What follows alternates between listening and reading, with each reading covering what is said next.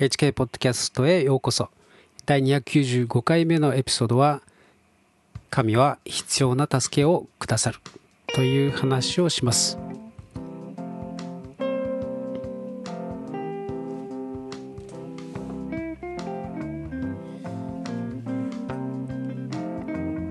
先週人身売買によって、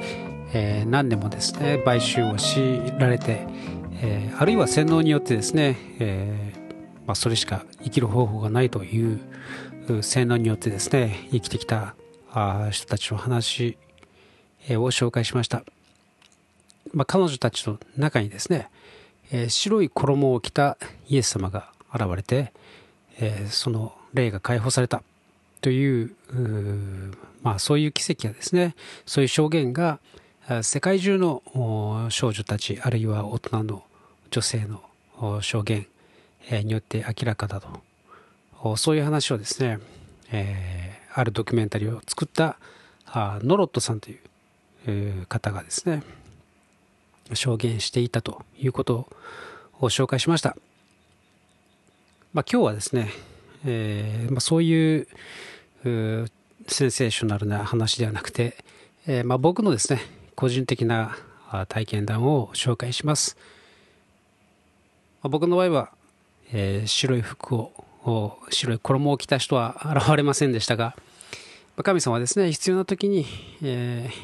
人を通して、え働いてくださいます、え先週ですね、え秋田市は豪雨があってですね、え壊滅的な被害がありました。まずはですね、えー、この被害に遭われた方々のことをですね本当に心を痛めてですね、まあ、僕はあの毎日祈って、えー、います、えー、必要な助けが与えられるようにとですね。実はあのまあ義理の母がですねまさにその中にいまして、えー、彼女はですね一人で家に住んでおり、え、氾濫したですね太平川の決壊、まあ、すぐそこにその川の近くに住んでいるんですね、えー、その決壊を知らなかったんですねで、まあ、僕と妻はあ普段ですね、えー、テレビは見ませんし、えーまあ、今はツイッターもですね、えー、なるべく土日は控えようとしているので、まあ、全然知る由もなかったんですね。で、まあ、僕はあの愛知県に住んでいますので、とてもとても暑くですね、え、全然雨なんか降らない感じででいたので、ああ、そうか、くらいなですね、えー、最初は印象だったんですけれども、もう、あとそれそれにですね、えー、土曜日の午後というのは結構忙しくてですね、えー、まあ、外に出てることが多いんですね。で、その中で、まあ、妹から、えー、LINE でですね、お母さん大丈夫？とメッセージが来たんですね。で、まあ、最初はですね、ああ、向こうは雨なんだ、みたいな、そんな、あのまあ、反応だったんですけれども、でも調べてみてですね、まさに、えー、お母さんの家の近くがですね、家の近くの川が氾濫しているということが分かってですね、もう本当に急いで、妻が電話してみると、それで気がついてですね、あの、見に行ってみると、すでに玄関まで水が来ていた。でそういう事態だったんですね。で、みるみるうちに1階が浸水してですね、えー、まあ、母は2階に避難したわけですね。で、この間にすでに停電になってしまったんです。で、それが多分午後の3時から 5, 5時の間だったと思うんですけれども、携帯のバッテリーもですね、あんまりないということで、えー、まあ、僕はですね、あの妻に、えー、消防署に連絡した方がいいんじゃないかと言ってですね、まあ、救助に行ってもらおうと。でまあその母が住んでいる一帯というのはですね、まあ、皆さんご高齢の方たちばかりで、えー、まあ、救助がかなり忙しかったと思うんですね。で、まあ、それでなんとか9時半ぐらい2階の窓からですね、えー、救助されてよくテレビで出てくるようなあのゴムボートにですね乗せられて、えー、なんとか助かったわけです。まあ、今もです、今もですね、えー、避難所暮らして、えー、まあ、その後も雨が続いたりとか、まあ、こちらからですね、助けに行こうにも新幹線が通っていなくてですね、えー、なかなかタイミングが難しいというところなんですね。まあ、あ行くことはできないけれども、まず物資を送ったりとか、あいろいろ調べてですね、連絡をしたり、まあ、妻がほとんどしてるんですけれども、えー、まあ、本当に大変は大変ですね。まあ、本当に妻がえー、抱え込んでしまっているのでそっちがあ心配なんですけれどまあそうですね、まあ、秋田は雪は多いんですけれども雨の災害というのはああんまり慣れていなくてですね、えーまあ、今回は本当に想定外の豪雨で、えー、ついに川が氾濫してしまったということなんですけれども、まあ、あの時えー、妹がですね、えー、メッセージを送信してくれて、えー、本当に感謝なんですね。まあ、神様はそういうふうに、え必要なタイミングでですね、えこれ危ないという時に、え助けをくださったと。まあ、まあ、僕はそういうふうに、え受け取受け取っています。まあ、余談なんですけどね、まあ、その後、テレビをつけてですね、情報を得ようと思っても、全然報道しないんですよね。本当に短く、すぐ終わってしまったりとかですね。本当に怒り心頭ですよ。はい。まあ、それはいいとしてですね、まあ、あの必要なタイミングで神様は必要な人を使わせてくださいます。えー、ということでですね、まあ、こんな感じだと本当にただの偶然じゃないかなというふうに、えー、思いますけど、えー、まあ、そうですね、まあ、よくあることじゃないかというふうにですね、え、思うかもしれません。まあ、そうなんですけれど、まあ、そういう経験がですね、何度も何度もあると、偶然とは思えなくなってくるわけですね。えー、これが偶然ではないと 言えるように、えー、信じるようになるまでには何度その偶然を繰り返さなければいけないのかというふうにですね、まあ、あの Q の えー、Q の投稿でもですね、そういうフレーズがあるんですけれど、まあ、やはり神様は共にいてくださるんだなと、まあ、そういう結論に、え、至るわけです。まあ、振り返るとですね、あの時も、あの時もそうだったなと、まあ、そういうふうにですね、えー、思い返すとあるんですね。まあ、神様と毎日つながって生きていると、このようにですね窮地に追い込まれた時必ず守りがありますまあ僕はですねたとえそうでなくてもそういう守りがなかったとしても神様とつながるんだというそういう意志で、えー、毎日暮らしています。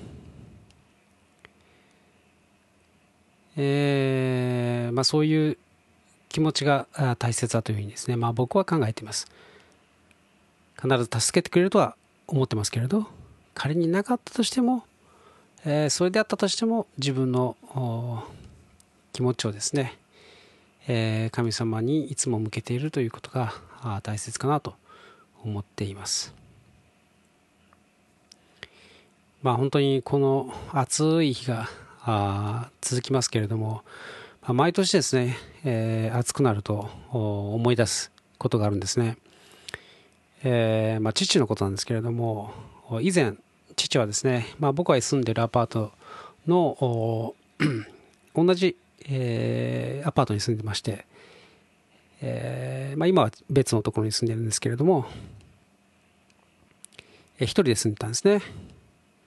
で、まあ、夏休みになってですね、昼ご飯時になって、まあ、妻は働いていて僕は休みの日で、で、まあ、娘と一緒にですね、父の部屋に行ったんですね。で、ドアのところには新聞が刺さったままだったんですよ。で、おかしいと思ってですね、えー、鍵を開けて入ろうとしたらですね、チェーンがかかっていて、入れなかったんですね。で、中からですね、えー、悪臭と熱気が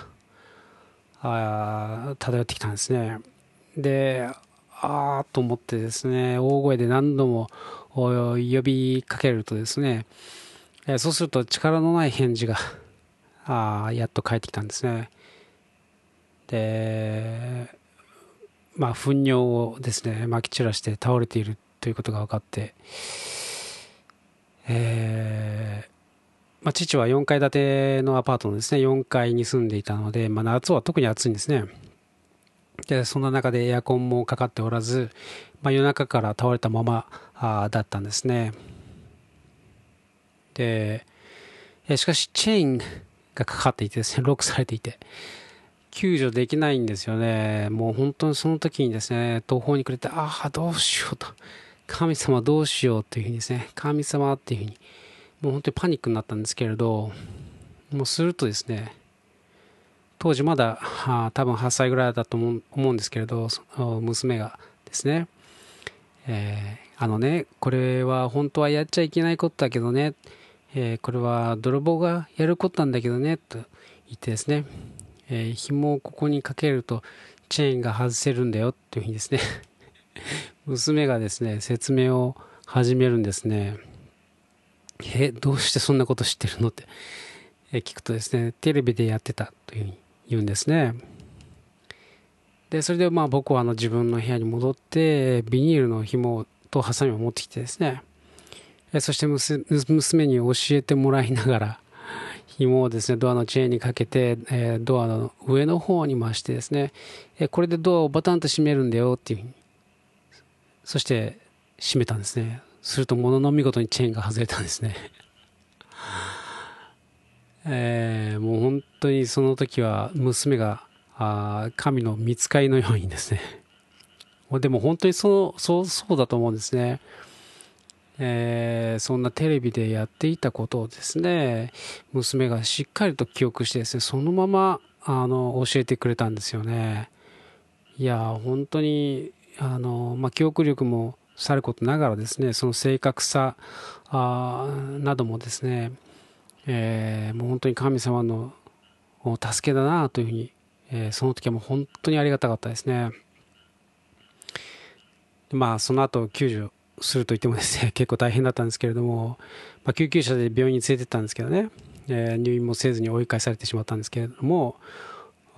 で、まあ、その、全然食べられないんですね、えー、吐いてしまうんですよ。で、まあ、水分だけでも取らなきゃいけないということですね、水分と、まあ、そうですね、あの、ゼリーみたいなものを、まあ、できれば、えー、取った方がいいと思ってですね、えー、まあ、撮らせていたんですけれども まあ翌朝ですね明け方に、まあ、パッと目が覚めてですねであ様子見に行こうかなとあ行ったんですね。でで鍵を開けて入ってみるとなんとそのタイミングでですねあの父が、えー、嘔吐してるんですね、えー、その姿が見えたんですよ。しかもですね、普通に寝ている状態で仰向けになったままですね、それでもうゲボゲボとですね、上に向かって吐いてるんですよね。でも完全に危機的な状 態だったんですよ。もう呼吸もできずにですね、まあ、それをそのまま吸い込んでですね、苦しんでいたんですよね。でも体力がなくて、こう体を寝返りを打つとかですね、そういうそういうこともできずに、ただひたすらパニックになっている状態で、で、まあ、あの、すぐにですね、体を横にしてさせてですね、窒息死を免れることができたんですね。で、まあ、普段、まあ、早起きは早起きなんですけれども、もしですね、えー、まあ、夜明け前にですね、えー、目が覚めずに、まあ、あるいは目が覚めてもですね、パッと、あ、様子見に行こうっていうふうにですね、えー、思わずにいたら、本当に確実に死んでたと思うんですね。で、僕もなぜそうしたのか、なぜ行こうと思ったのか、自分でもわかんないですね。本当に目が覚めてすぐにそうしようと思って 動いたんですね。まあ、あのですね、あの衝撃的な姿を見るとですね、本当に多くのご老人がああいう形で亡くなっていくんだろうなっていう、ねあの、本当に想像できるんですね。本当に、ああ、あなったらもう本当に厳しいなと。まあ、こんな感じですね。えー、まあ、過去を振り返ると、なぜかわからないけれど、ちょうどそのタイミングで助けがあったということがですね、あるんですね。まあ、神様を信じて、えー、神様に従ってですね、いつもつながっていると、必要な時にですね、必要な助けが与えられますということなんですね。で、まあ、あなたも神様とつながるならば、必要な時にですね、助けがあります。えそれはもしかするとですね、超自然的な形かもしれませんし、まあ、僕のようにえ人を通してですね、神様が助けを与えるかもしれません。まあ、いずれにせよですね、えー、守りがあるわけです。まあ、悪魔はですね、あなたを滅ぼそうとして、まあ、僕を滅ぼそうとしてですね、まあ、いろいろと仕掛けてきます。はい。実際にですね、不幸なことや面倒なこと、えー、ひどいことがですね、えー、起こります。まあ、実際、本当にですね、まあ、僕も去年、えー、今頃ですね、コロナになって、まあ、1年ですね、ずっとトラブルがですね、絶えないんですね。で、まあ、僕自身もありますけれども、まあ、家族ですね、本当に、えー、細々としたあトラブル、えー、がですね、続きまして、ノンストップでですね、続いてるんですね。で、まあ、僕はあの、まあ、こういう状態を見てですね、あやっぱり、まあ、サタンがあ躍起になっているなというふうにしかあ思えないほどですね、えー、ちょっと偶然では片付けられないぐらいですね、そういうことがあたくさん起きてるんですね。まあでも神様はそんな中でもですね、えー、僕を見捨てず、助けて、えー、くださいます。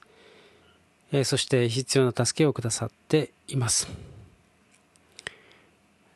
えー、ですので、え、必ず、え、あなたにもですね、その必要な助けをくださるんですね。まあ人はあ残念ながらですね、苦しみの中で、え、神様に出会うということが多いんですね。ま、苦しみがないと、トラブルがないとですね、神様を求めることもない というのも残念ながら事実なんですね。楽しい時というのは結構神様のことなんてどうでもいいっていうふうに、え考えがちなんですよね。でもしあなたが今、えー、不幸な場面に、えー、遭遇しているあるいは面倒なことあるいはひどいことに遭っているとしたらですね、まあ、それは神様を求める時かもしれません。まあ、そうすれば神様とつながってみればですねそのネガティブな状況も終わってみれば益と変えられると、まあ、聖書はあ書いてるんですね。